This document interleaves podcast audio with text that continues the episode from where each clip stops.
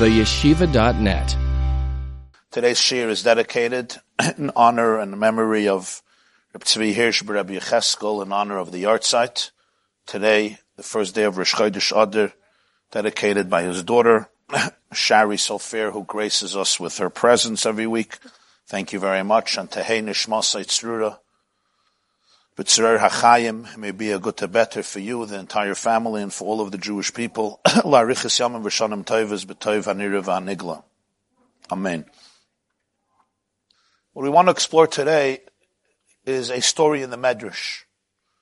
There's a Medrash Rabbah called Esther Rabbah, which is the Medrash Rabbah, the Medrash of the sages on the Megillus Esther, on the scroll of Esther.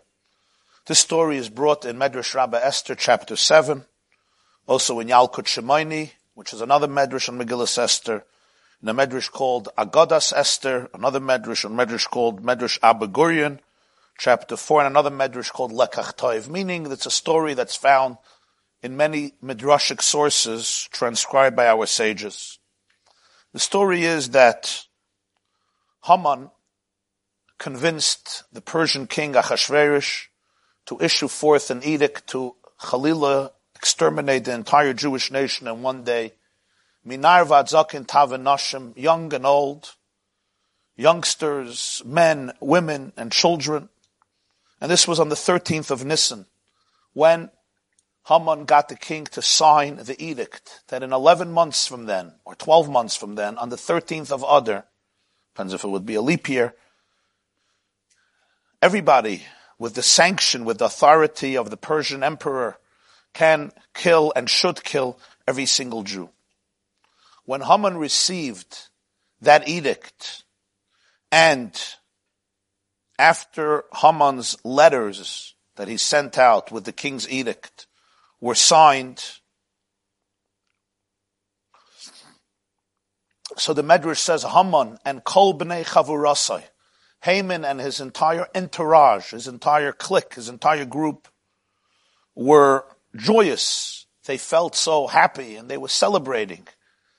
And they were walking from the palace with tremendous sense of glee and accomplishment. At last, Haman's deep hatred to the Jewish people will be alleviated as in less than a year, the world, the planet would be Yuden reign.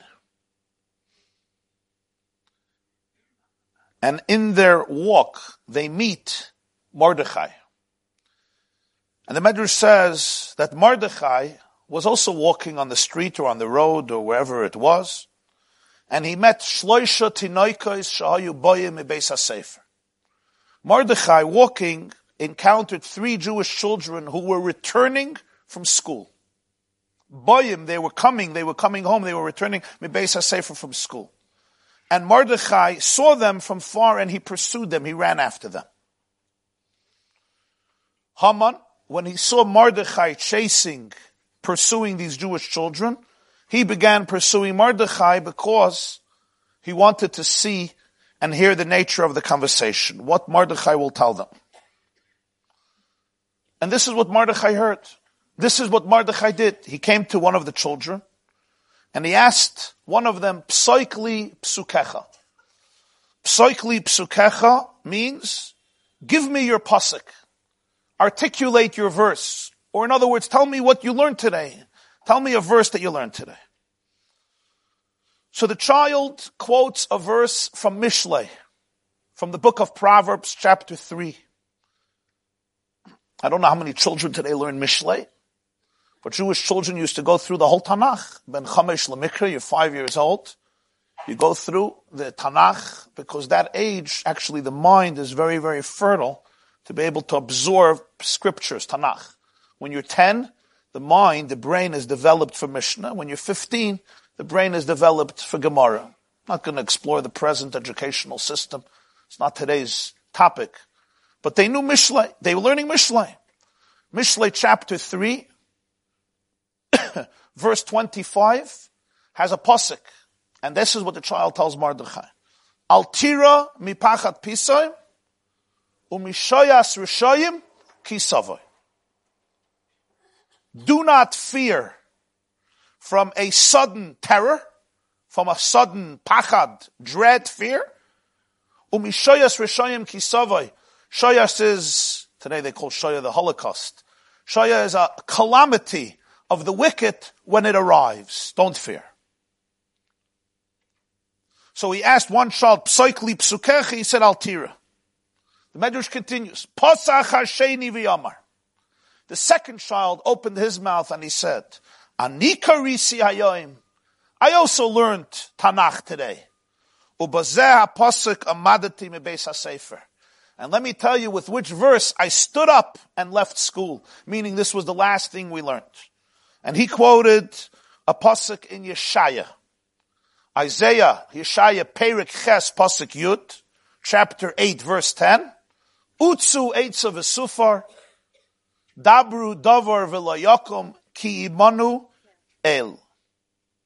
Utsu Eitza means devise schemes and they will be annulled. Create edicts. They will not stand because God is with us. Pasach Hashlishi Amar. The third child opened his mouth and he quoted a verse also from Yeshaya, but not chapter 8, chapter 46. I guess he was in the next grade. chapter 46, verse 4, Mem Vav Dalet. Va'ad zikna anihu, va'at seva ani esboil, ani asisi, va'ani esa, va'ani esboil, va'amalet. Translation. Va'ad zikna anihu, till you grow old, I will be the same. Esboil, when you turn gray, when you experience seva, which is old age, anias boil, it is I who will carry you. Anias sisi, I was the maker. Vani esa, I will be the bearer, I will carry you. Ani esboil, I will contain you and hold you. Va'amalit, and I will rescue you. That's the third verse. In fact, according to some texts of the Siddur, these three verses are said every single day after the three prayers after Aleinu, according to some of the texts. These three psukim, and in this order, Altira mipachat pisim meshoyes rishayim kisavoi from Proverbs 3, Utsu Eitzav Asufar Dabradavar Velayakum Keimanu from Isaiah chapter 8, and finally Vadzikna Nihu Vatseva Niasbel Niasisi Vaniasav Niasbel Vamalit from Yeshaya 46. Because of this medrash, this is what Mordechai heard from these three children. When Mordechai heard their answers, what they learned in school that day, Sochak. He began laughing. And he began to rejoice with great joy. Oh, Haman, Haman is standing there and watching all of this. And someone, someone says, why are you so excited about what these children said? Remember, Haman and Mordechai had a very interesting relationship. Haman knew him quite well, and Mordechai knew Haman also quite well. I'm not going to say it was a love-hate relationship. It was not. There was a hate-hate relationship. But there was a relationship. So he asks him, why are you so excited? Omar, Mordechai told him, you know why I'm happy? Al psurus toivus shebisruni. Because of the great news that they have given me, shaloya fached min ha'et sahara aleinu. I should not be terrified or scared from the scheme that you have devised against us. Hence my great joy. Miyad kas Haman Arasha. Immediately Haman was enraged. He went into a frantic temper. Va'amar, and he said to Mordechai and to his colleagues, Ein ani shaleach yadi tchila ela be'elu hatinaikas. The first victims, the first targets whom I'm going to murder is these children. He was so angered by what the children said about how Mordechai took it. He said, these are the ones who have to be exterminated first. That's the end of the story of the Medrash. If we analyze and dissect the story, at the surface it seems like Mordechai was excited. He was so happy because he saw in their communication to him a type of nevuah, like a little prophecy, a nevuah ktana, that he should not be afraid of the decree of Haman. The fact that they chose these psukim for him meant it was like a message from God not to be afraid, as he tells, as he told Haman. We find in different places in Gemara this concept of psoikli psukecha. People would ask a child, tell me the pasuk, and when they heard it, they felt that it was like a type of nevuah, was some type of message, a heavenly message. But if that's the case, every story in Torah is meticulous, is precise. If that's the idea, that's the main theme of the story, why does the Medrash have to tell us all of the details that don't seem, that don't seem so relevant to this message? For example, he met them when they're coming home from school. That's where he met them, coming from the safe. And that it was three children. And the three children said three verses. So you might say, well, it's all part of the story. He didn't go search for them. He encountered the children. He saw them in the street and he ran after them. The fact that it was one, not only one child or two children, it was three children. All the three children had a psura taiva, had something powerful to tell them.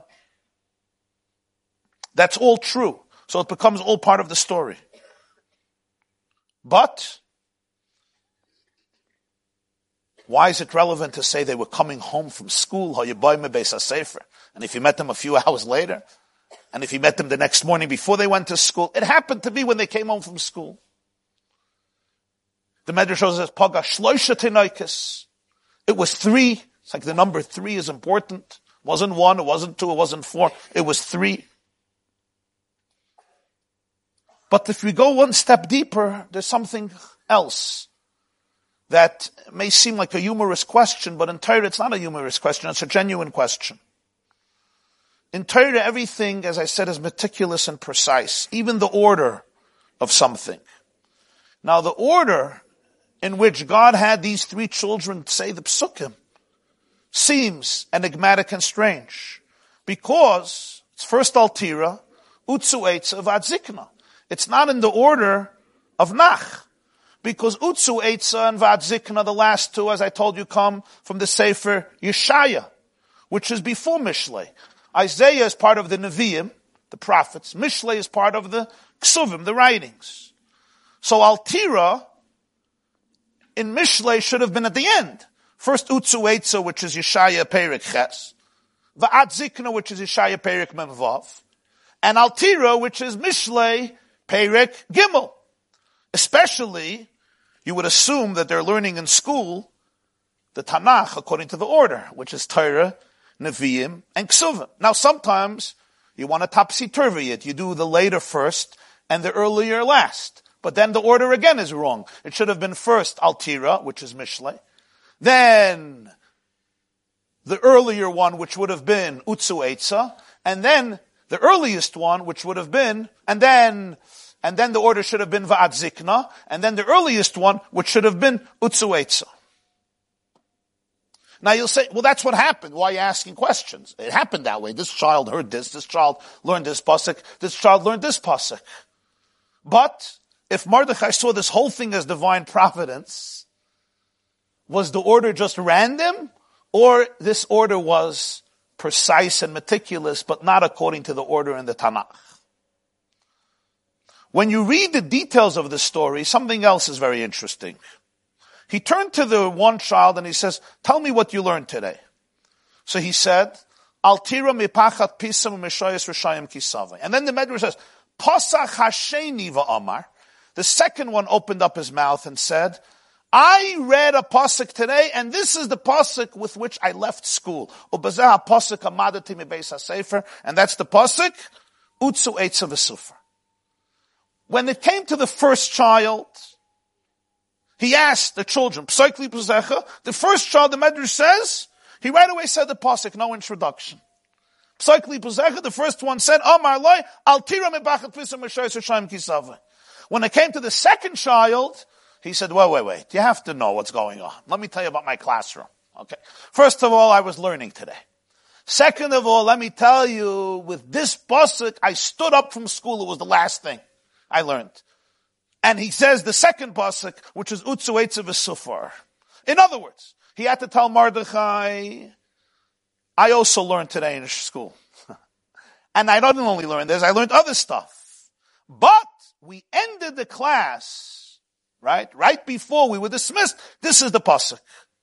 And what about the first child? The first child only learned one pasuk a whole day. That's it. it was a difficult class, I guess. They only learned, the teacher managed to get out one pasuk a whole day. Him back. Obviously they learned more things. They're holding by Mishle, They're doing pretty well. They're almost finished Tanakh. But the first one didn't feel the need to say it. Mordechai said, give me a pasuk. He told them what he learned. The second one gives a whole introduction. And the second one tells him, Ani karisi ayoim. I also learned today a lot of things, but this is the last thing I learned, which the first boy does not say. The third one also doesn't say it, but apparently, probably the the third one is a uh, is a continuation. the third one also doesn't say. The third one just says Pasach Hashlishi. The third one opens and says Va'ad Zikna. Opens. Another interesting thing is when Haman asks, why are you happy? Mordechai says, I heard good news, Psuris Toivus. Was this good news? Or was this more like a, a nevuah? Like we said before that the Chazal saw these psukim as like a little, or some type of a prophecy from heaven, a nevuah ktana. But the word that Mordechai uses is, I heard a psura toiva. Psura toiva means I heard good news, good tidings. Now, he wasn't really saying good news. He was quoting a posuk that was written a long time ago in the Tanakh. The child wasn't talking about contemporary events and giving him news. It would have been more appropriate, it would seem that Mordechai would say, Nibuli toiva. They prophesized for me something good is going to happen. The bigger question in all of this, though, is more basic. The Medrash says, when did this all happen? right after the edict, the edict was signed to exterminate the Jewish people. When Mordechai met these children, Samach Simcha G'dayla. He wasn't only happy, he was ecstatic. To the point that Haman was enraged, deciding to kill the children. Why? He said, I just learned I don't have to be afraid of you and of your decree. But what happens after that?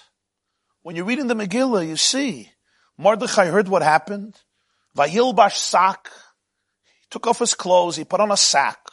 Ve'efer. He placed ashes on top of himself. Vayizak za'aka mara. He began hollering, screaming, bitterly crying and sobbing. With a whole initiation of projects, reaching out to Esther first and foremost, trying to persuade her to nullify this decree Obviously, when you read the Megillah, Mordechai is struck with tremendous, tremendous anguish, tremendous grief, tremendous when he doesn't even want to wear his regular clothes. And Esther is asking him to change his clothes. He goes out to the street. He doesn't scream in a private cell. He goes, and when Esther doesn't want to go, he tells her that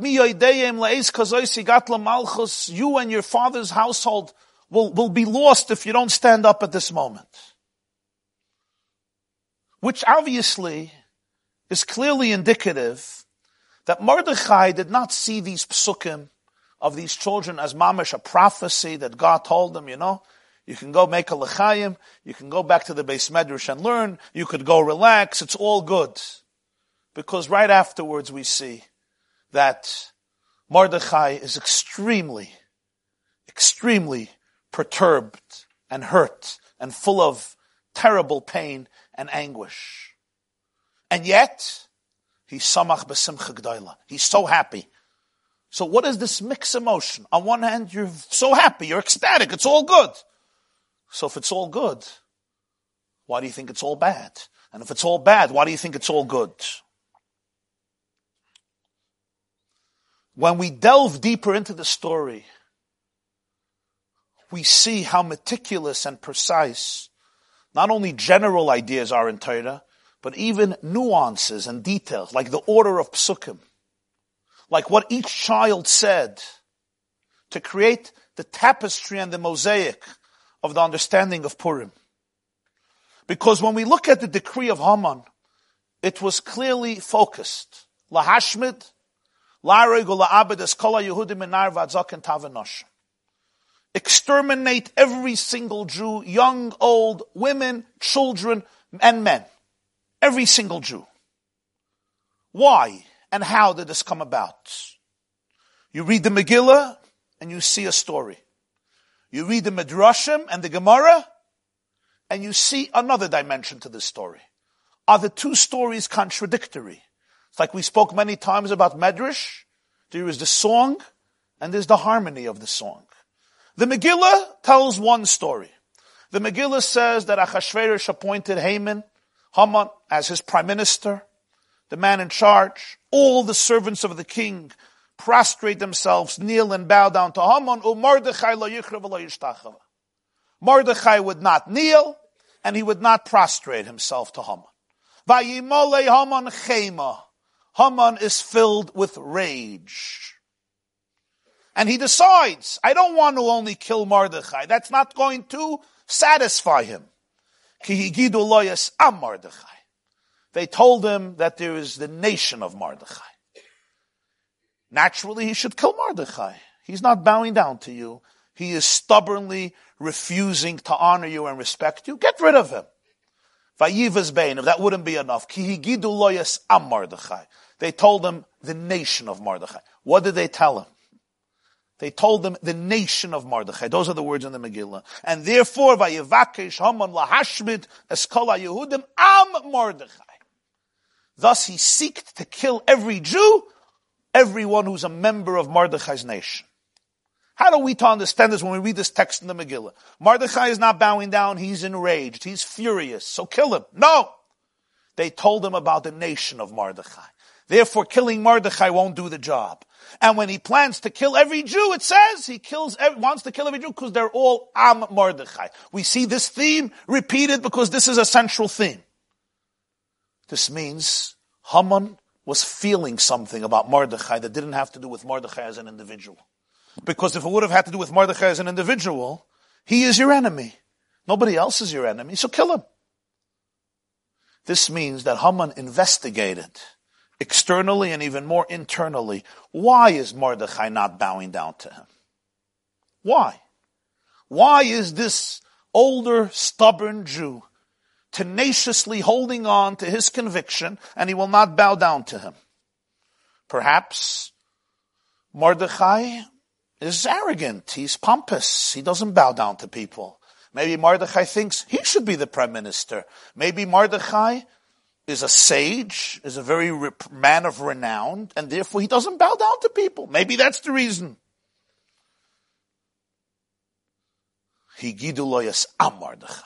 Haman found out that this is not because Mordechai is a unique person, or has his own issues, or is a great scholar, or is the leader of the Sanhedrin, or has been a leader all of his life. They told him about the nation of Mordechai. And as the Megillah puts it, Asher hu Yehudi. They told him that Mordechai was a Jew. That's the reason. That made all the difference. It could be Mordechai is a type of Jew. No, they told him he's a Jew. He gidule hu Yehudi. In other words, it's coming from the fact that he is a Yehudi. He's a Jew. If it's coming from the fact that he's a Jew, then he's not the culprit. Then every Jew who is a Yehudi is a shtickle Mordechai. He gidule am Mordechai. They explained to him, or he discovered inside of himself or outside of himself, that Mordechai will not bow down, will not surrender himself, his mind, his heart to anything that is Avodah Zarah. As the Gemara says, the reason we're called Yehudi is, Yehudi is Kaifer ba'Avodah Zarah, Umayda b'chalatayr. Because he's a Jew, he will bow down to nobody and anything but to truth. Hashem Elokim. Emes, we say in the morning, Ani Hashem Elokeichem. Emes, the Pasuk says in Yirmiyah, talking about Tanakh, Hashem Elohim Emes, Mordechai will not bow down, will not forfeit his identity, his life, his conviction to anything but truth. Anything that considers itself a mitzias, an egotistical reality, divorced from the ultimate truth, Mordechai will not bow down. This enraged Haman. Now let's understand the scene for a moment. You're the prime minister of the Persian Empire. The Persian Empire ruled the world. Hashverosh was Moshel Bekipa, most powerful man in the time. You're his closest person. Because you're his closest person, you're his confidant. He trusts you. You're basically running the show. Achashverosh, we see from the Megillah, suffered from a lot of insecurity and a lot of paranoia. Haman to Achashverosh was, if you know Russian history, what Beria was to Stalin. You feed him the right information, and you basically run the country.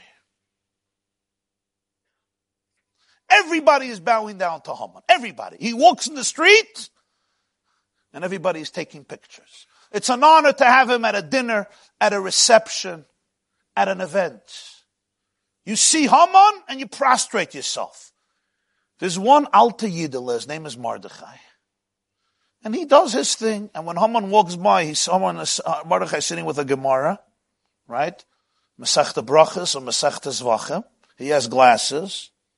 He looks up and he sees Haman and he puts his head back in the book and he moves on. He doesn't jump up. He doesn't fall kairim. No. If you were Haman, what would you say? An altiyit. One man, big deal. How much sugar can you be? You go to your therapist. What would your therapist say? Haman, your narcissism is big enough. I don't know if he would say it to Haman. Everyone is bowing down to you. One old Jew, yeah, doesn't bow down to you. Big deal. Why is he so angry? Because Haman knew that Mordechai was right. Haman knew that Mordechai is the only one who got it right. And therefore everybody bowing down to him was worthless as long as Mordechai didn't bow down to him. Because when you know that that one person holds on to the truth, everything else becomes insignificant. Everything else becomes valueless. The whole world can sing your praises. The whole world can tell you how great you are. And then you come home and your wife tells you the truth. I don't mean your wife. That one person tells you the truth. You go Meshuggah. Why do you go Meshuggah? Why do you think celebrities are overdosing? Why are they drugged up? Why? The guy is at a concert. 500,000 people at the concert. They would lick his saliva. Yeah? The earth he steps on, they would lick up the earth he steps on.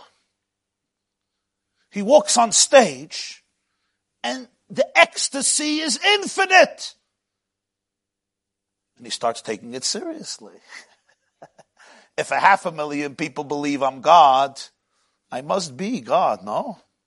Right? The concerto is over. Yeah, the lights go out. He takes a taxi home.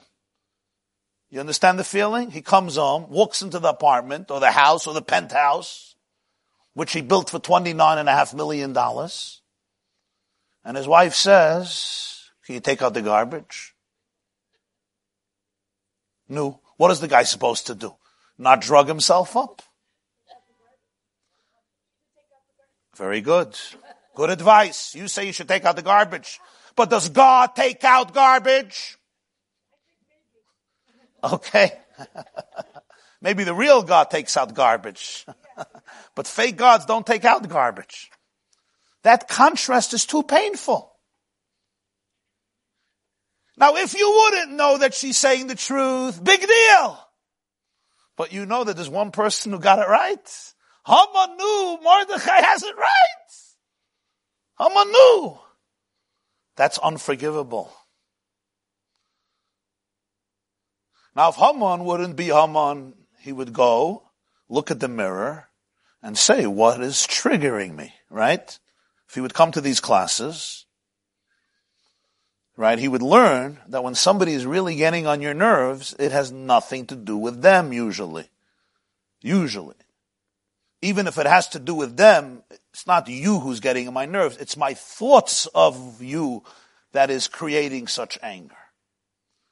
So the person may be right or may be wrong, but Haman, look into your soul. I mean, that's what I would tell him if he would come to me. He never came to me. Look into your soul and ask yourself, how does Mordechai make you so crazy that he's not bowing? The whole world is bowing down to your success story. But Haman knew that Mordechai has the truth. And that's unforgivable. But he learned why Mordechai has the truth. It has to do, he gidu lo hu Yehudi. The reason Mordechai is not bowing down to him is not because of something that's owned by Mordechai. Mordechai has it because he's a Jew. It's because of the Nekudas Hayadus. It's because of the Nekuda of a Jew that exists in Mordechai. But that Nekuda exists in every Jew. It exists in a two-year-old girl or in a one-year-old infant as it exists in the greatest sage of the Jewish people. That nekuda exists in nar, zokein, taf, noshim, men, women, children of all ages, of all types, of all persuasions. In other words, it's not Mordechai who doesn't recognize him. It's Am Mordechai who doesn't recognize. It's the nation of Mordechai that doesn't recognize. Not only will they not bow down to him, they don't even recognize him as a Metzias, as a serious reality.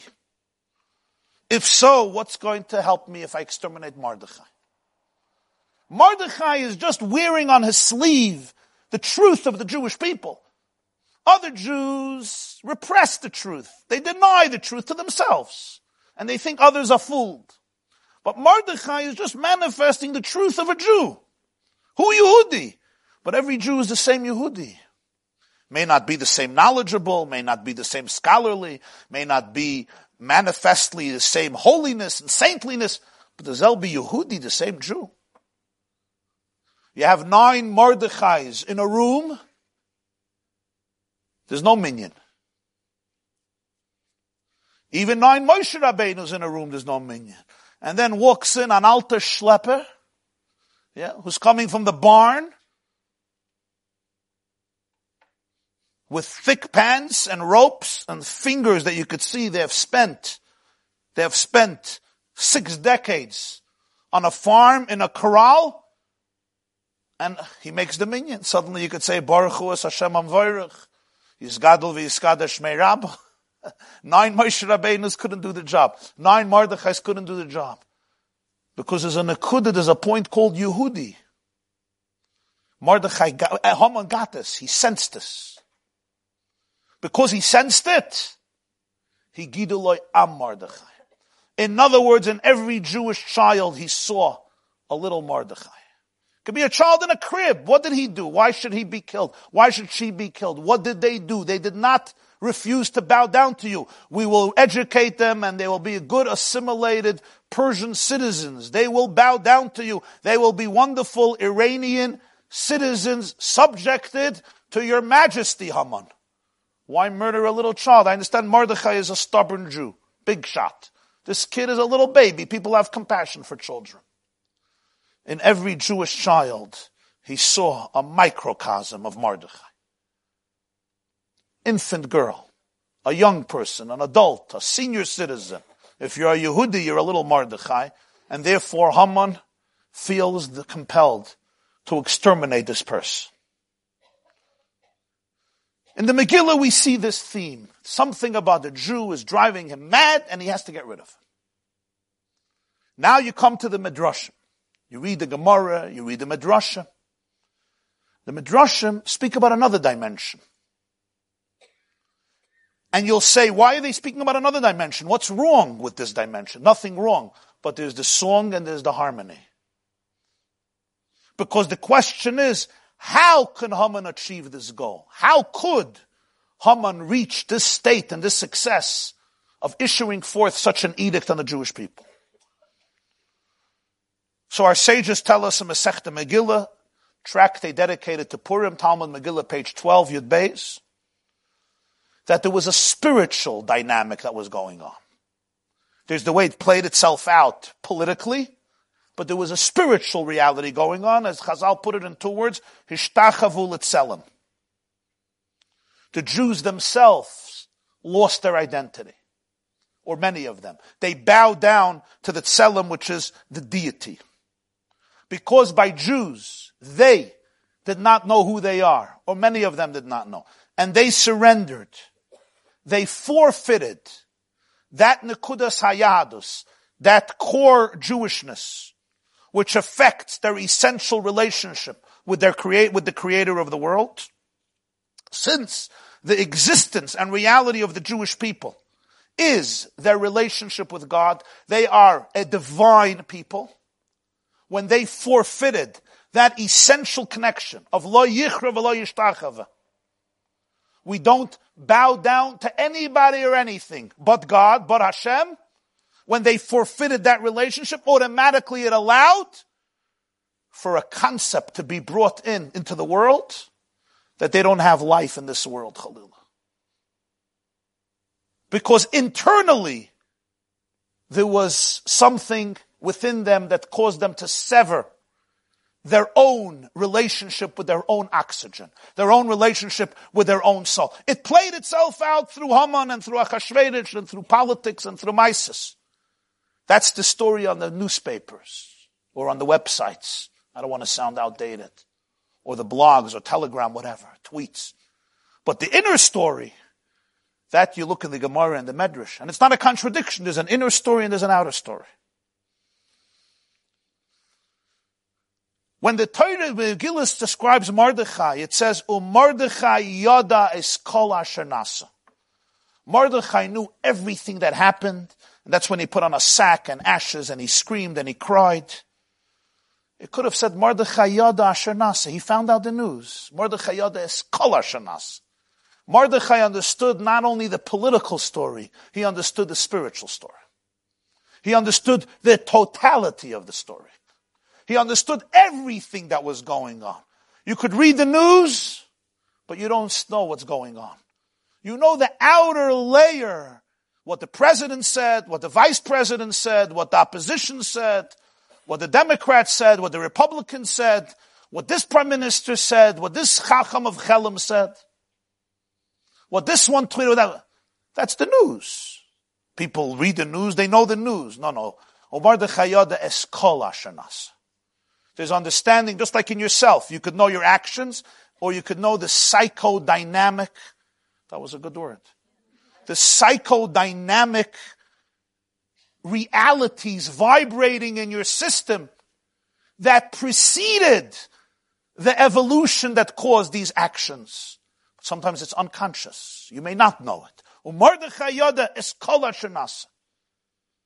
He had his finger not only on the outer pulse of the Jewish people, on the inner pulse of the Jewish people. That takes vision of a different magnitude. There are two people that could see the same reality. One sees the outer reality, one has an x-ray into the soul of the reality. And of course, if you only see the outer reality, you're not seeing anything. Because you're not identifying the cause of the infection. So there's an infection and you put a band-aid. So nobody sees it. In Chelm, the bridge once was broken. It became old and broken, so people were falling into the river and getting injured and maimed or dying. So Chelm scholars met for seven days and seven nights, and they made a decision. They're going to build a hospital right near the bridge. And they moved the hospital right near the bridge, and from that day, the hospital is there and it saved countless lives. But isn't that what we do all the time?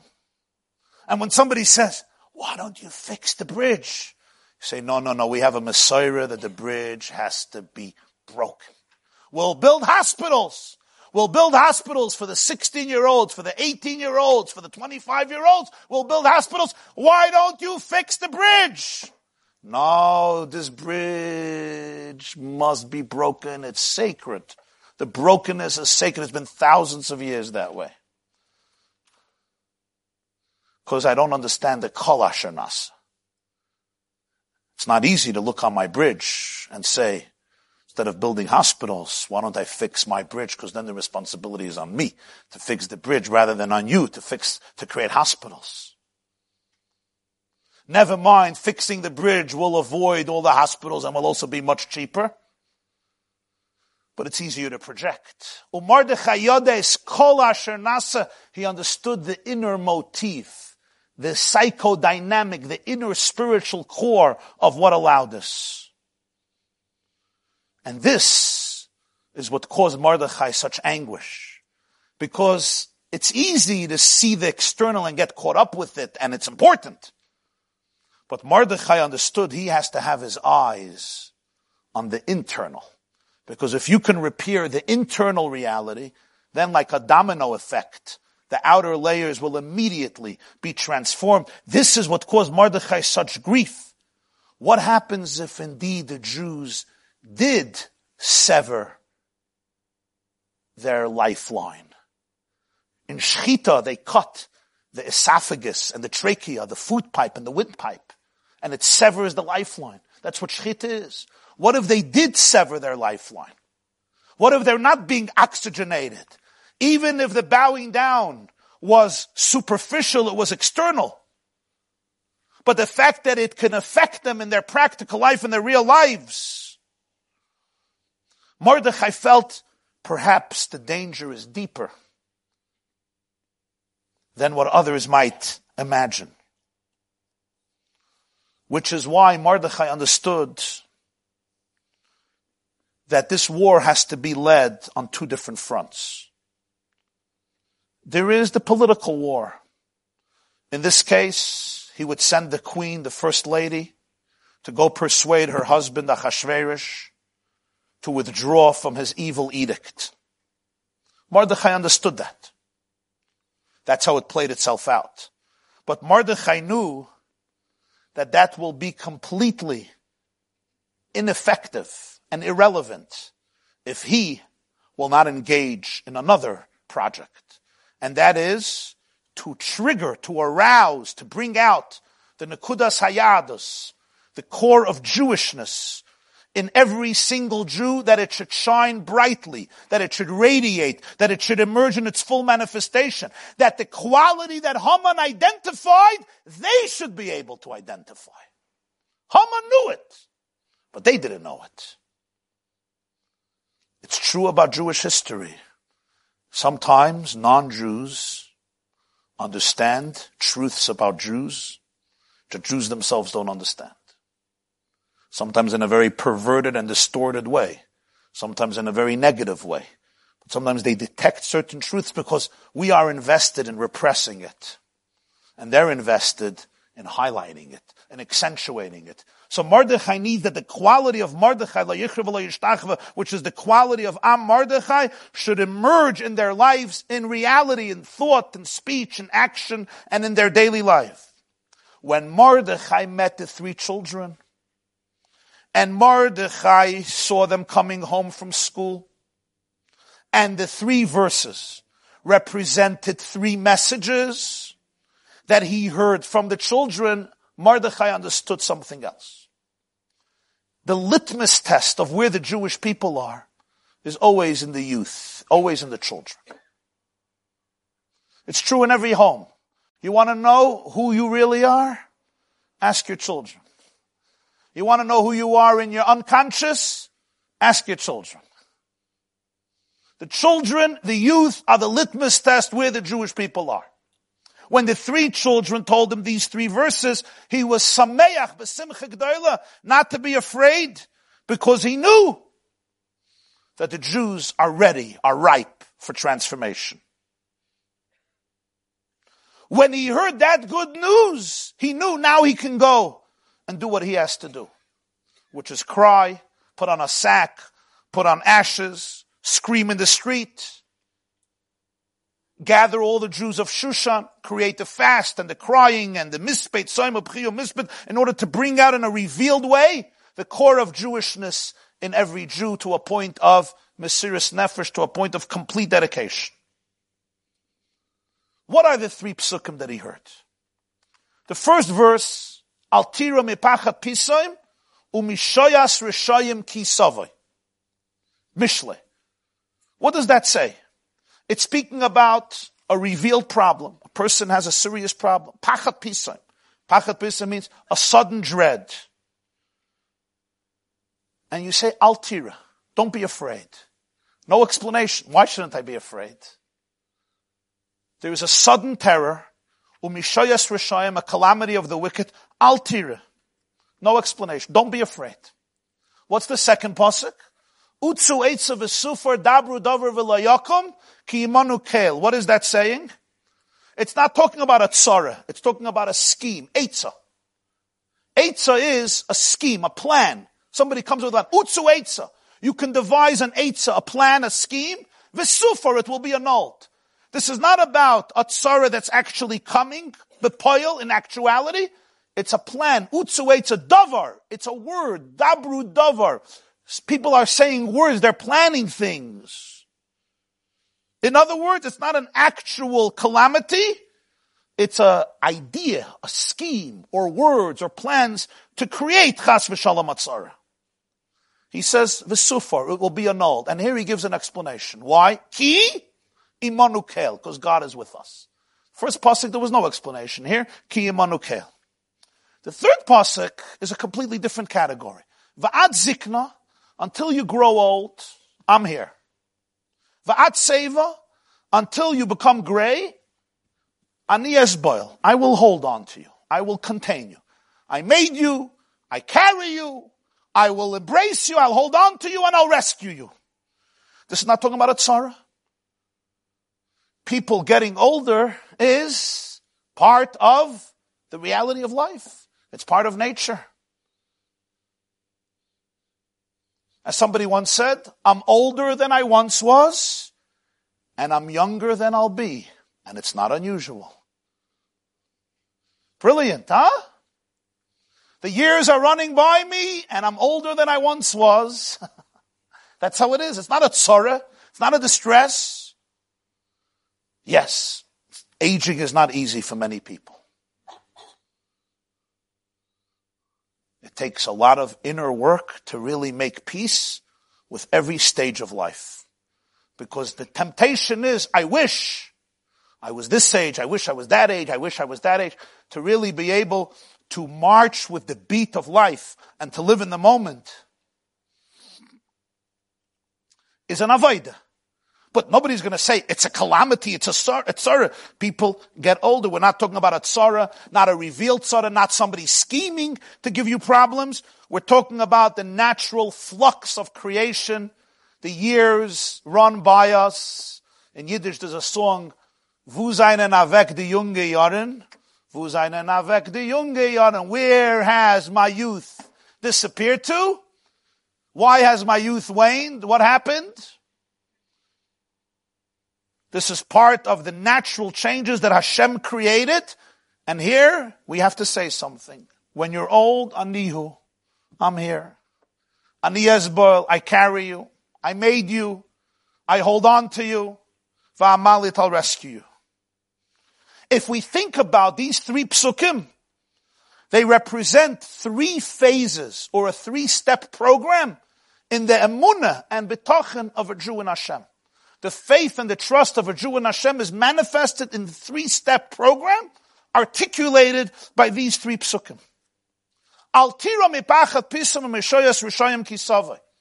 Don't fear sudden terror or a calamity of the wicked when it comes is saying the following statement. Sometimes I'm in a situation where under natural circumstances, I should live in terrible fear fear, distress, and anxiety. Especially if you're a Jew, you're a hypochondriac, you're paranoid, and especially, somebody once told me, Rabbi why why just because I'm paranoid, it doesn't mean the world is not out to get me. But sometimes you could point to your life and say, Pachat Pisa. A curveball happens in life. You get that telephone call you didn't expect. You get the report you didn't expect. Something happens in a marriage. Something happens in a family. Something happens with a child. Something happens within yourself. Financially, emotionally, psychologically, physically. or on so many different levels, internally or externally, what people know or what people don't know. And it's peace time, it's sudden. It's not like you had 20 years to prepare. The trajectory of your life was going one way. And suddenly, boom, peace time. Shoyas Rishayim, it's a calamity. And it seems like wickedness has overtaken you.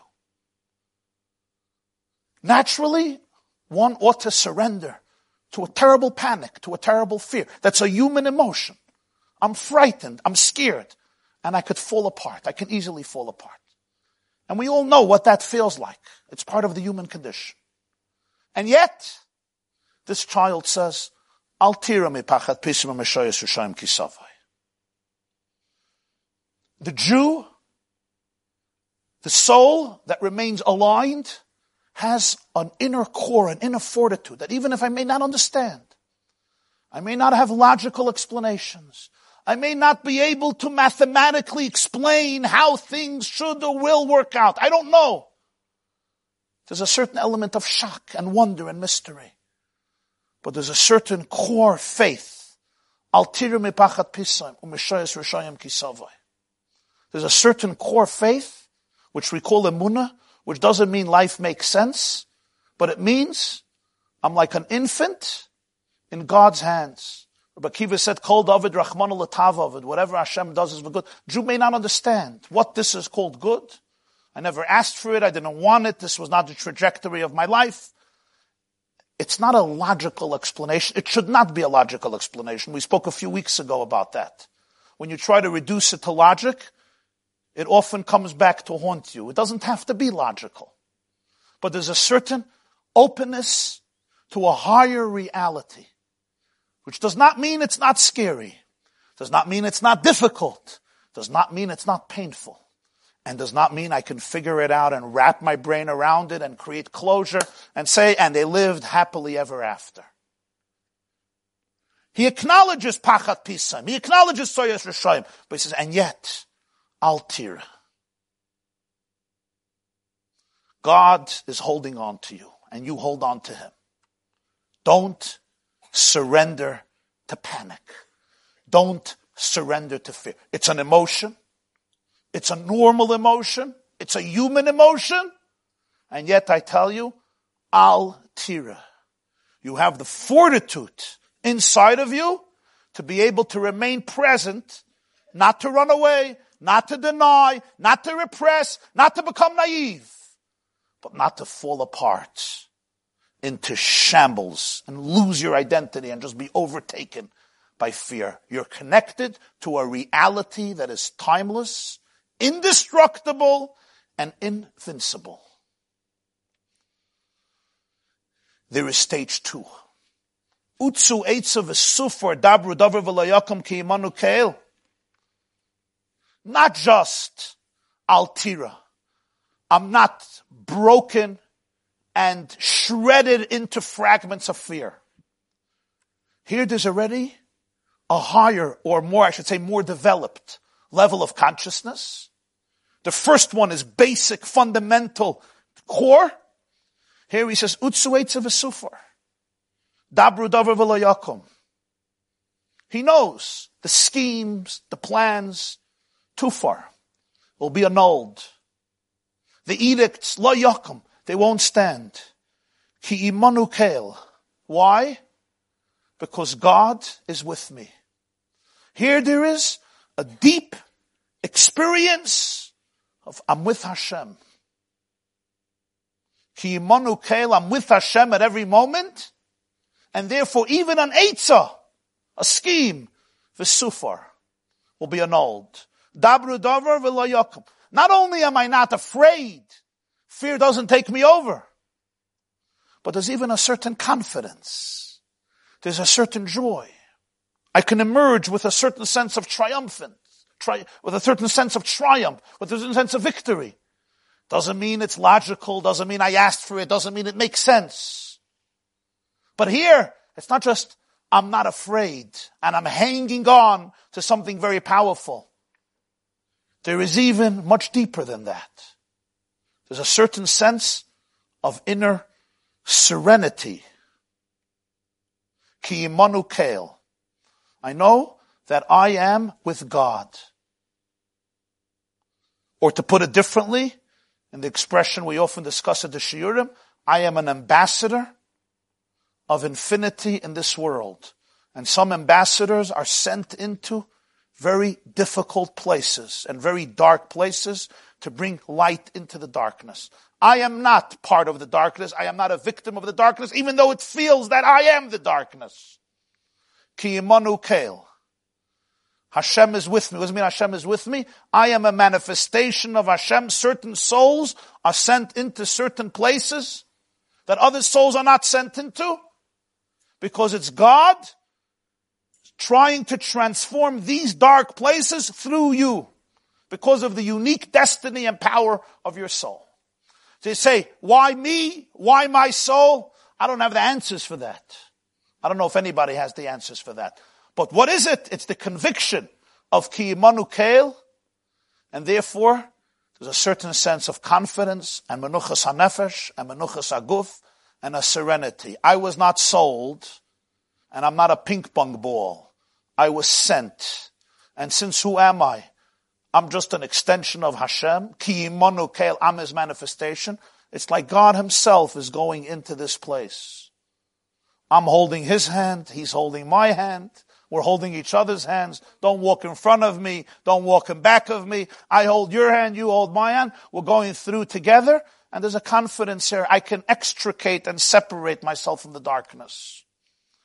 There's a deeper level of consciousness.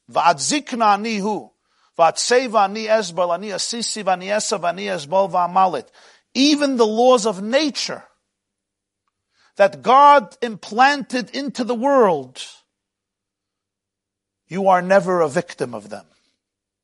Because you're directly aligned with infinity. You say, yeah, but you're in the world. You're getting old. You're getting old. It's not a tzara. Va'adzikna anihu. Va'atseva anihu. Ani asisi. Ani esav. He doesn't just say ki kel. God made this nature. Who made you get, who made me get old? Who makes us, who makes life move on? I'm not one, I'm not 15, I'm not 12, I'm not a spring chicken, I'm not 20. People age, people's minds experience certain things. There's senior moments on every level of senior, seniorship. I just made up a word. Every level of people growing older and older with all these flux. You know, you look at your kids, they were little cute angels. Now everything changes and you look in the mirror and you say, OMG, where has my life gone? This is part of nature. Ki kel, God did this. Nobody else did this to you. The answer is, he says, Va'ad zikna anihu. I'm here for eternity. I'm always carrying you. You're with me. You're a part of infinity. When you're aligned with infinity, you're inside the world, but you're always above it. You're never ever a victim, even of what people call nature and natural circumstances. The first child Mordechai meets is not just the first child chronologically. It represents the genesis of Jewish education. The first child represents the Jewish child in the beginning of his or her education. So Mordechai says, Psoikli psukecha, tell me your pasuk. Why? A little child didn't learn more than one pasuk. The first child didn't learn more than one pasuk. Certain ages, you sit a whole day, you learned one pasuk. Psoikli psukecha, I want to hear your pasuk.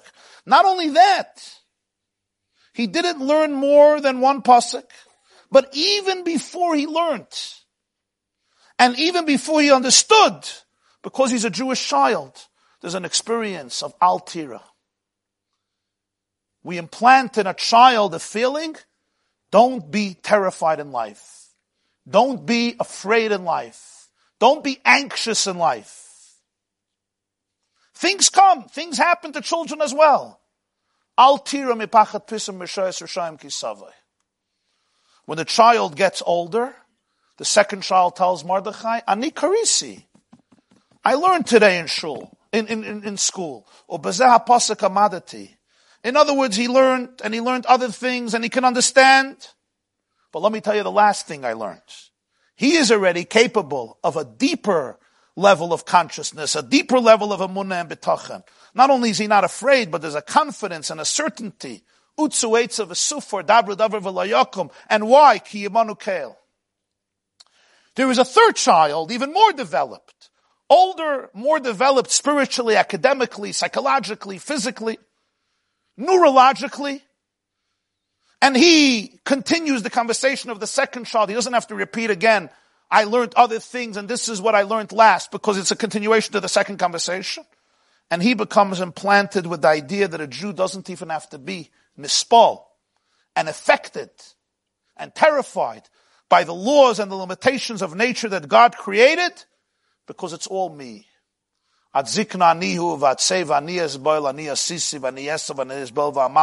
Nature is just a manifestation of divine energy. When did Mordechai hear them say these verses? Not when he met them somewhere at night or by day. When they were returning from school. That makes all the difference. There is what you learned in school, but then there is when you left school. And it's a completely different experience. When your child is in school or when you were in school the good old days, you didn't have a choice. You sat, at least in the old days, you didn't have a choice. Today, I don't know. Four year olds already going on 19. You're in school, they teach you, they teach you. If you ever go to Lublin in Poland, so Yeshivas Chachme Lublin by Reb Meir Shapiro. On top of the building, he has a posik from Tehillim. Lechu vonim shimuli. Yiras Hashem alametchem. From Tehillim. Go children, listen to me. I will teach you fear of God. L'chuvanim. Ask the Chassam Sofer. Do you tell your child, go away, come listen to me? Bayu banim shimuli. Come children, listen to me. No, l'chuvanim. Children will listen to you when they're near you, but there's something much greater. L'chuvanim shimuli. Will they listen to me even when they go away? When I have them under my control, when they're young and small and impressionable and I can tell them what to do, of course they'll listen to me. They have a choice. They want ice cream. They'll listen to me. They want Mitzvah Shabbos pizza. They'll listen to me. They want cotton candy. They'll listen to me. They won't listen to me. There'll be consequences. But there comes a day lechuv. The children go away. They're independent. They're autonomous. Now is a greater challenge. Shimuli. Can you still hear the voice of your mommy, of your tati, of your zayda, of your baba? Can you still hear the voice of God have yours, your consciousness been inculcated with the values, with the morals, with the convictions, with the fortitude that you need. In school is one thing. Shall you buy him a Beis HaSefer? Mordechai met these children when they left school. It's not only in, in, in Beis HaSefer where there's a system. And you're part of a system. Bayim Beis HaSefer means they left the Beis HaSefer. What do they walk with in the street? What are they holding on to? When Mordechai heard these three psukim, in this order, from these three children representing the three stages of Amunah, what did he realize? He saw that by Jews, children, the Nekudas Hayadus, the core Jewishness, is as wholesome as it gets. It's as powerful, as potent as it could be. And if it's by the children this way, it means this is the litmus test for the Jewish people. It means that even by those Jews where it's not revealed, where it's not manifested, these children will be able to bring it out, will be able to arouse it, that it should be manifested. That's why it says that Mordechai was so happy from the psuris toivus shabisruni, the good news that they gave him. They didn't give him good news. They were quoting psukim. We said it should have been more. It was a prophecy. No, they gave him good news. What was the good news? the words that they spoke were the good news that by the Jewish people, their core relationship with God, which makes them indestructible like Hashem, is absolutely wholesome and will be wholesome.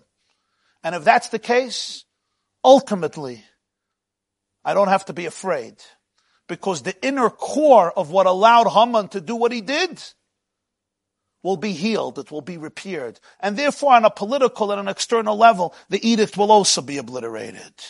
When Haman heard this, he understood this. So what did Haman say? I'm going to kill the children first. Why? Just because they said psukim?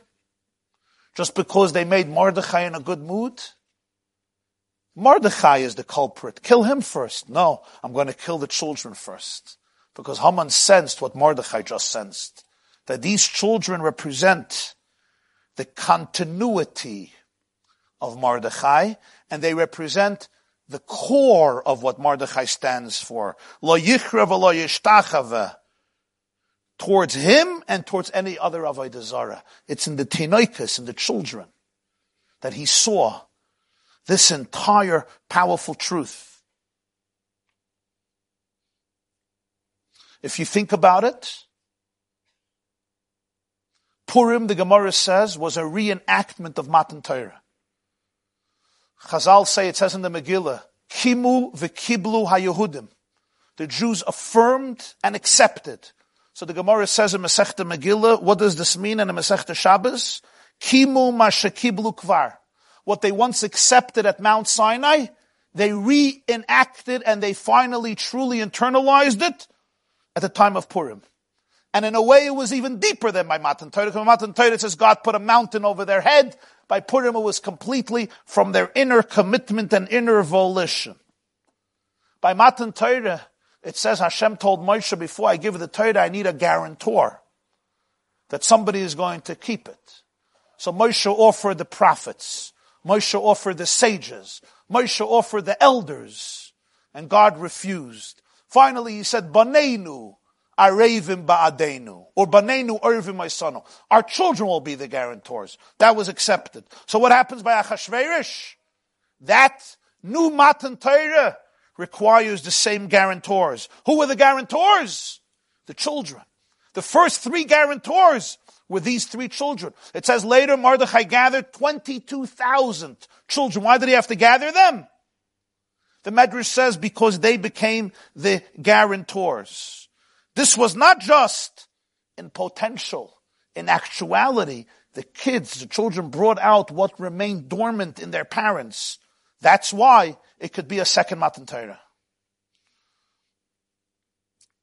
If you look at Jewish history, Haman understood this, and all the Hamans in history understood this brilliantly, sadistically and tragically.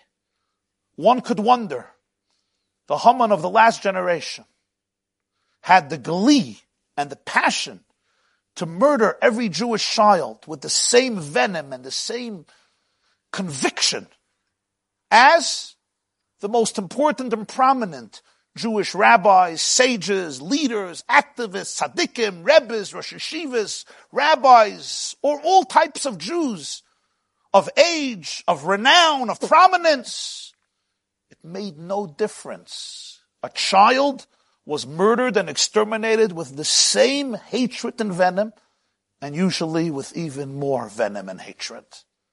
And one wondered, where, where does this come from? They're not challenging you politically, they're not challenging you militarily, they're not challenging you territorially. Where does this come from? What is more, the same venom expressed to the most religious Jew was expressed to the Jew who would scream, I'm not Jewish. I'm not Jewish. I don't do anything Jewish. There's nothing about me that is Jewish. Nothing. My entire life was a rejection of the Jewish faith and the Jewish culture and the Jewish religion. It did not help. Everybody was equally sent to the gas chambers. Somebody said, I don't believe, I don't believe in any of this. You could trust me. I don't care for this. I'm not the Yudah. It was irrelevant. Haman, like Hitler, Yamach Shemam, sensed Am Mordechai. They sensed in their distorted way a truth. What was the truth? that every single Jew is Maseh Yodai Lehispire. That every single Jewish soul and every single Jewish body, not just a soul, is a piece of divinity. And if you want to destroy God, you'll achieve it if you can destroy every Jewish body, not every Jew, not only a Jewish soul. And even if the Jew says, I'm not religious and I'm not Jewish and I'm intermarried for generations, the evil sensed the Kedusha that exists even in the smallest Jewish baby who grew up in a family that was completely alienated from Judaism with the same hatred as the greatest Jewish holy saint or Kabbalist or mystic or teacher of Torah? Because there was a truth there. And the truth is that there is a holiness invested in this Jewish infant and not only in her soul, even in their goof, in their physical body. In their physical body. Their hatred was towards the body equal to the soul. Look what they did with the Jewish bodies. Why did the body trigger so much? Because the body is equally divine.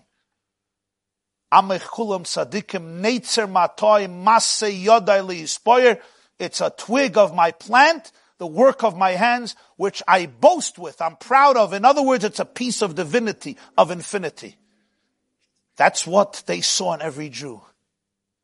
Our challenge is, can we see it in every Jew? Can we see it in ourselves? Somebody once asked the Kloisenberger Rebbe, who was in Auschwitz, and lost a wife and 11 children there. What's the meaning of the pasuk? Hashem yispar b'chsoiv amim. God counts according to the writings of the nations. What does this mean? It means that Hashem celebrates Rosh Hashanah on January 1st. Hashem Yispar B'chsoiv Amim. He counts according to the writings of the nations. The Kloisenberger Rebbe, half humor, half jest, a lot of irony, and a certain amount of pain, responded. He said, go over to a prominent rabbi, or Rebbe, or a Yeshiva, a prominent Jew, very religious and holy and observant, and say, Give me a list of all Jews who you consider to be real Jews. The real thing. Give me a list. And they'll say, oh, this one, uh, he dresses this way. It's not in the list. Uh, uh, she, uh, nah, their, uh, their mind is warped. Uh, this one doesn't really believe what you have to believe. Who's going to be in the list? His chevra his chevra, you know, the guys that, the real, the real Jews. They dress like me, they think like me, they walk like me, they talk like me, they believe what I believe, they, they, my mahalach, my shnit, my chalois, my nusach, my derech, my God, the real Nakud, everybody else, nebach, nebach, I'll say tell him for them. Hashem yispar b'chsoiv amem. When Mashiach comes, Mashiach is going to want a list of Jews so Hashem is going to count according to the list of the nations of the world. When you'll ask Hitler, or Rouhani, or Nasrallah, or Ahmadinejad, could you make me up a list of Jews? Make me able to. Uh, he doesn't wear streimel on Shabbos, and then uh, he wears a hat. Uh, he davened. Every one of them will be a full Jew. Hashem yispa God will count, counts according to the writing of the nations.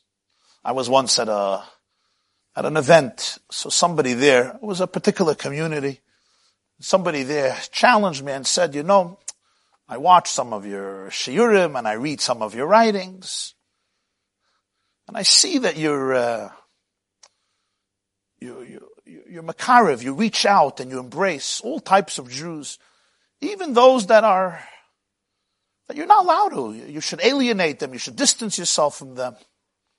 What's your heter for this? What's your, what's your permission for this? So I said, it's a good question. I'll tell you my litmus test. I ask one question. Would Mengele allow him into the gas chambers? If Mengele would allow him into the gas chambers because he's Ayude, this is Ayude Famir. That's a good Jew for me. This means there's a lot of holiness there. because he hasn't heard enough of my classes. You're going to send him more of my classes, he'll stop asking. Eight, that means there's enough holiness there. You know what they say in English? Show me who your enemies are, and I'll tell you who you are. You have to look who historically were the enemies of the Jewish people, and you could find out who the Jewish people are. People talk about the new anti-Semitism. The new anti-Semitism is frightening and tragic, but it also has a very profound message to tell. And that is this. People often wonder if the Jewish people historically are still the same people who stood at Sinai. Are we the same Jews who celebrated Purim in Shushan with Mordechai and Esther? Are we the same Jews from whom Rabbi Akiva was produced? Rabbi Yochanan ben Zakkai was produced?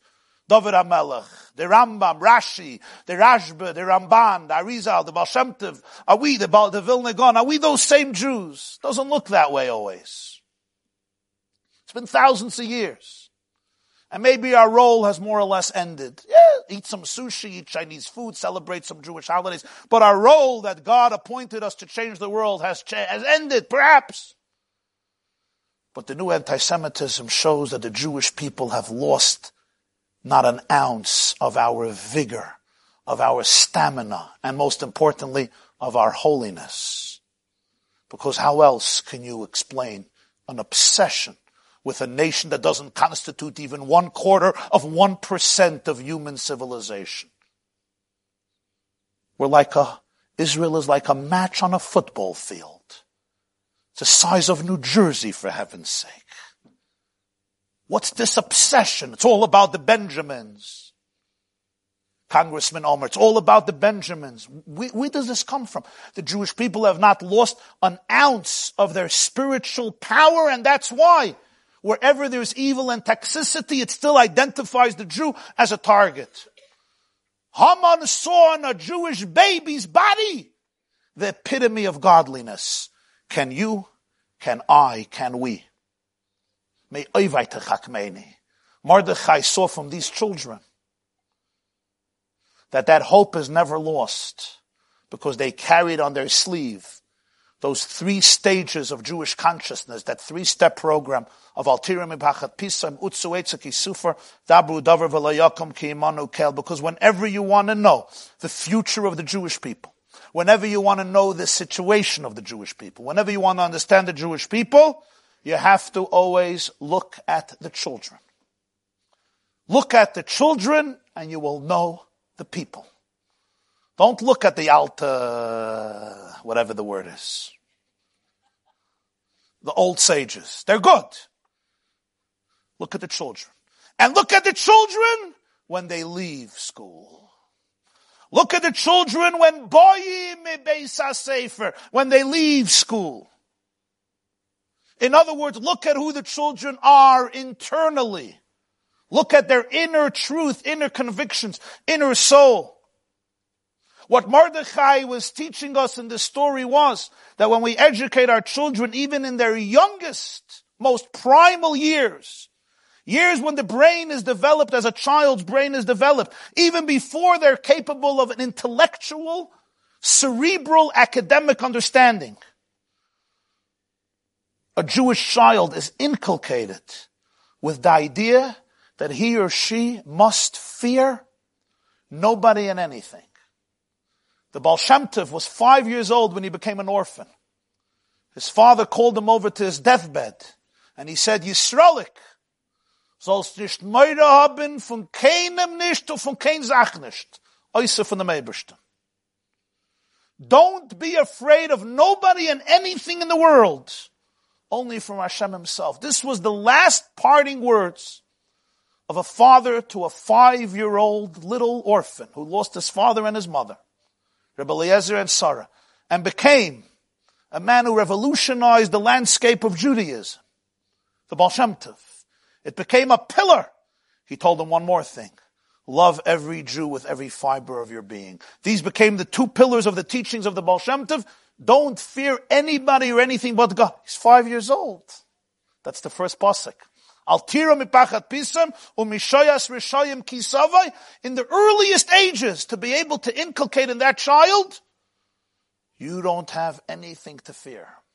Because if you fear only God, then you have nobody else and nothing else to fear. If not, you have a lot to fear.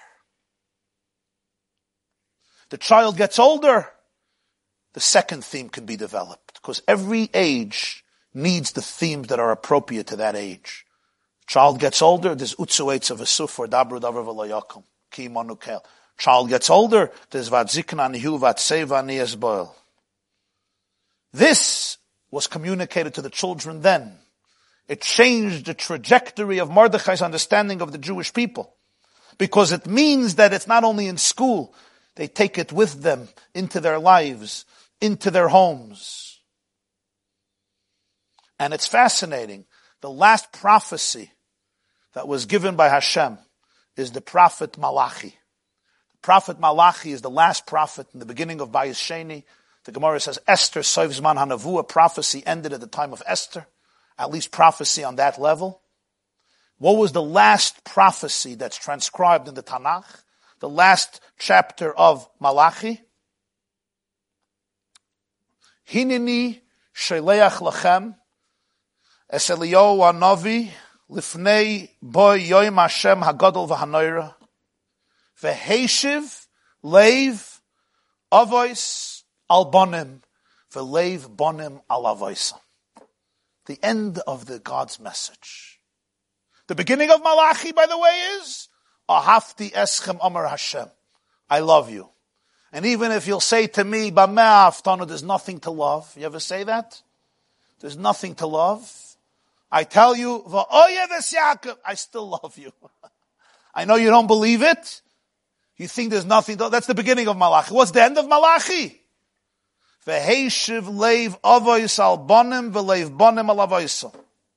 What does this mean? He will return the hearts of the parents al bonim on the children. Say the commentators, al yedei bonim. V'heishiv leiv avos al yedei bonim. Through the children. Through the children. Bonenu oivrim ba'adenu. Will be avos. Because the youth of the Jewish people always contains its eternal truth, its eternal seeds, its eternal power, and its eternal vigor. The youth gets it. The youth understands it. The youth feels it even before it understands it. And that's how he finishes that pasuk, Hinini shaleach lechem es anavi bo agadol. Before that great day, an awesome day comes, v'heishiv leiv avos al bonim al yedei bonim. Before that, yoim agadol v'anayra b'mheira b'yameinu. Amen. Thank you very much. Have a wonderful week. Please remember next week, Tuesday, 73 Forshay Road. Have a wonderful week and a freilichen Rosh Chodesh. The first thing is Mordechai was calm. He was secure. He was confident. But he went out and he aroused the whole movement in the Jewish people. And he went out and he convinced Esther to go to Mordechai. In other words, Mordechai didn't just sit back and say, okay, these kids are great. Mordechai now took his confidence, his calmness, but he went out on a serious, on a serious campaign, and he didn't stop. Wow. And it wasn't fake. It wasn't like, oh, guys, let's do something. In other words, he took it seriously because he understood that the, the, the situation is ripe, that God is here, but that we have to be the co-partners meaning they have to have an extreme amuna, but they have to be extreme shtadlis. Like does the shtadlis not have? You're welcome. Thank you for coming. I think this was like an unlimited shtadlis. It was like the furthest, which was essential. It I had to be. I mean, he did he did very powerful shtadlis, but it was all based on his on his faith, mm-hmm. and it was based on his bitachon, and it was based on his simcha that he had, which is what drove Haman crazy because Haman felt that it's deja vu all over again. In other words, he was trying to get rid of this, and these kids are representing something that's indestructible. And he felt it, so he was so angry. Based on that, Mordechai. Yeah, not only that, the Amunah, I think, fueled the actions. They were done with the same intensity like the Amunah. Meaning, in a way, their Shtadlis is more powerful because it's not coming from insecurity and panic. It's coming from wholesomeness. So the Hishtadlus is more holistic. You know what I mean? Uh-huh. Okay. It's not Hishtadlus that's coming just from panic. It's coming from a place of of wholesomeness and serenity. The kind of Ishtadlus he did was also not something that's koich v'atzim It was mispal. Yeah, it was, it was tefillah and tshuva and yeah. kindness. But Esther, he sent Achashverosh. Yeah, all right. Esther, yeah. he sent Achashverosh. You have to go speak. the minimal. It wasn't like it right. Wasn't like, it was the was diplomatic. The that, yeah. yeah. and even Esther said, "I'm going to fast for three days and go gather the Jews." In other words. Oh. Yeah. She understood also that it's not only Achashverosh. I'll be on his good side, and I'll convince him. She understood that there's an inner story here that Achashverosh is playing out. So yes, you have to go to Achashverosh. Yeah. So That's what God wants. But you also have to cover all sides of the yeah. as well. Wow, yeah. interesting. Right, Haman was wondering, where's this mysterious Nefesh from? Where's this Layichra V'Layishtachava? And the Megillah says they told Mordechai every single day. Kamra melav yoim yoim. They were telling him every single day, why are you not bowing down to Haman? This was literally a daily occurrence. Mordechai was just not listening to them. And Rashi says that Mordechai told them that lo yishtacheva He will never ever bow down to Haman. Never. Why? Kihu Yehudi. Because he's a Jew. Haman wanted to understand where is this conviction coming from? Where is this truth coming from? Where is this Mesiris Nefesh coming from? Is it Mordechai's brilliance? Is it Mordechai's emotion? Is it Mordechai's ecstasy? Is it Mordechai's passion? And they explained to Haman, no, it's not that Mordechai is an exception. He's a yotzim and a klal. He gidu loya hu Yehudi. Mordechai told them, he gid lohem hu Yehudi. He is a Jew. When they asked Mordechai, Madua Ata'iveris mitzvahs hamelech, why are you transgressing what the king said? It's not that they learned that Mordechai is a unique exception. No, who Yehudi? He's a Jew. In other words, every member of the nation is really this way. He may deny it, it may be concealed, it may be hidden, it may be unconscious, but literally every member of the nation is really this way. If he's a Yehudi. If so, what is it going to help Haman if he kills Mordechai? He gideloyas am Mordechai. There's still going to be a whole nation that doesn't recognize his mitzias, that doesn't recognize the ego of Haman, that doesn't recognize the, the powerful reality of Haman, divorced from Hashem. So what's going to help him kill Mordechai? That's why it says, Vayevakish lahashmid am Mordechai. The whole nation of Mordechai has to be killed. You understand? That's, that's the issue. He learned that it's not because Mordechai is a psa, unique yotzim and aklal. No. It's the whole nation this way. If the whole nation is this way, Higiduloyas Am Mordechai. This is what a Jew is. This is a Yehudi. A Yehudi is connected to Hashem. He's essential to Hashem. He will not bow down to any, anything else. He will not surrender. He will not forfeit any other mitzias outside of Hashem about the children. Yeah, no, that was the question. If it's like a prophecy, so it could have been one child. Hashem could have sent one child. Even if he's sending two, why two? Why, why three? Why not two? Why not five? Yeah.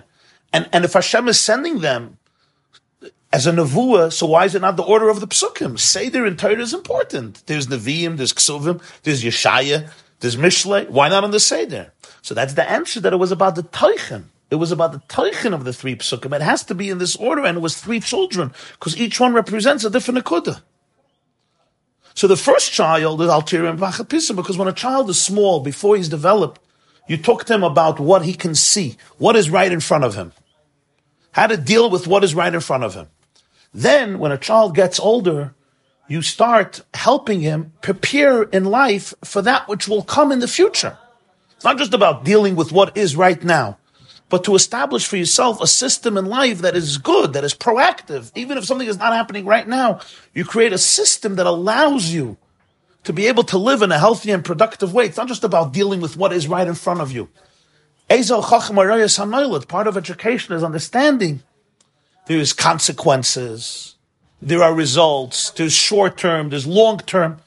Very powerful in education. This is where a child has to learn not only about short term, but long term, about the present and about the future, about living a lifestyle that is, that is productive, that is meaningful, that is healthy physically and spiritually. At, at, at a younger age, you deal with what is. This is, this is what I see, this is what I feel, this is what I hear. But as we get older, we try to develop a sense of a future. So that's why the first child is Altirim Pachat Pisum Rishayim Kisavai. He's speaking about the Pachat that's there, the Shoyas Rishayim that's there. And we say, you're a Jewish child, don't be afraid. You're in a world, there's challenges, but don't be afraid. There's no fear. You're, you're, you're a maamin, there's a munah, you're not afraid. You're not terrified, you're not in panic, you don't fall apart. A deeper level in Emunah, a deeper level in development is Utsu a Vesufar. It's still only an Eitza. It didn't happen yet. It's, it's a plot. It's a plan. Dabru Dover. It's an idea. But Ki Kel. You understand that Hashem is also with you. So therefore you can prepare for the future. Your own Yetzirah. Vesufar. From your own Yetzirah, from your environment around you. And you're already using your mind. You're older. So even as somebody is planning, there's the concept of kimon kel. And as we explained, it's not only it's not only you're not afraid. Sometimes a person is not afraid. Altira, altira bachapisim. That's the first level. He's not afraid. Then there's something even deeper. There's a confidence. There's a certainty that sufar it's going to be annulled lo yokom because he understands kimon kel. There's a certain confidence. There's a there's an optimism. And then there's even a deeper level that Teva, even Teva, is not a master over you. Why? Because vadzikna niyu, vatsevaniyas balaniyas sisyaniyas aniyas bavamalet. So may Isis Hashem, the Bazil, may Isis Hashemayim al techasu. Don't be scared even of the signs of heaven. You're not a victim even to nature. You're one with divinity. Imanu, ki, ki, ki, aniyas I made nature. Ani Esa, and I'm going to bear you. Ani Esbel, I'm going to contain you. Of Amalit, and I'm going to rescue. Those are the three stages in Chinuch, the three stages in Emunah Bitachon. One even deeper than the other. That's what Mordechai observed. That was the Psura Taiva that, that changed everything. Yeah. This class is brought to you by theyeshiva.net. Please help us continue the classes. Make even a small contribution at www.theyeshiva.net slash donate.